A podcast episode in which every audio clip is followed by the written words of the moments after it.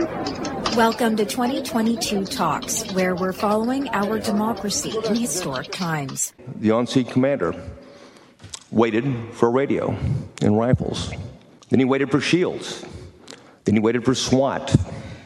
Steve McCraw, director of the Texas Department of Public Safety, spoke to state officials during a Texas Senate committee hearing on Tuesday. He called the police response to the mass shooting in Uvalde an abject failure. The Senate, including 14 Republicans, voted to advance its bipartisan gun bill, which includes enhanced background checks for those younger than 21, funding for mental health and school safety, incentives for states to implement red flag laws, and limits on the boy boyfriend loophole. Democratic Connecticut Senator Chris Murphy.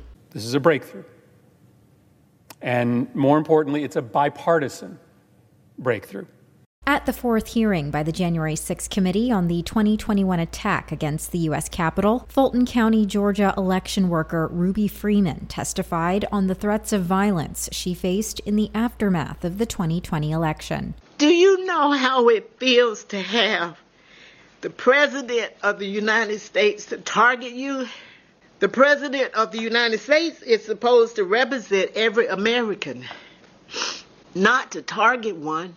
After the hearing, California Democratic Representative Adam Schiff praised Georgia and Arizona officials and election workers. People got to see these courageous public servants, uh, but also uh, I'm glad they got to see the danger that the president's lies Uh, put elected officials in all around the country. Republican Wyoming Representative Liz Cheney urged the U.S. Department of Justice to pay attention to the evidence the committee is presenting amid an ongoing debate over whether the committee should send a formal criminal referral to the department. Energy Secretary Jennifer Granholm is slated to meet with oil executives on Thursday as the administration seeks solutions to lowering sky high gas prices. White House Press Secretary Karine Jean Pierre confirmed plans for the meeting in a briefing on Tuesday. The meeting would include all seven executives that President Joe Biden wrote last week, urging them to boost the supply of gasoline and diesel. Biden spoke about delivering vaccines to American children aged six months to five years old. He encouraged people to get vaccinated and Congress to provide additional funding for pandemic preparedness. The United States is now the first country in the world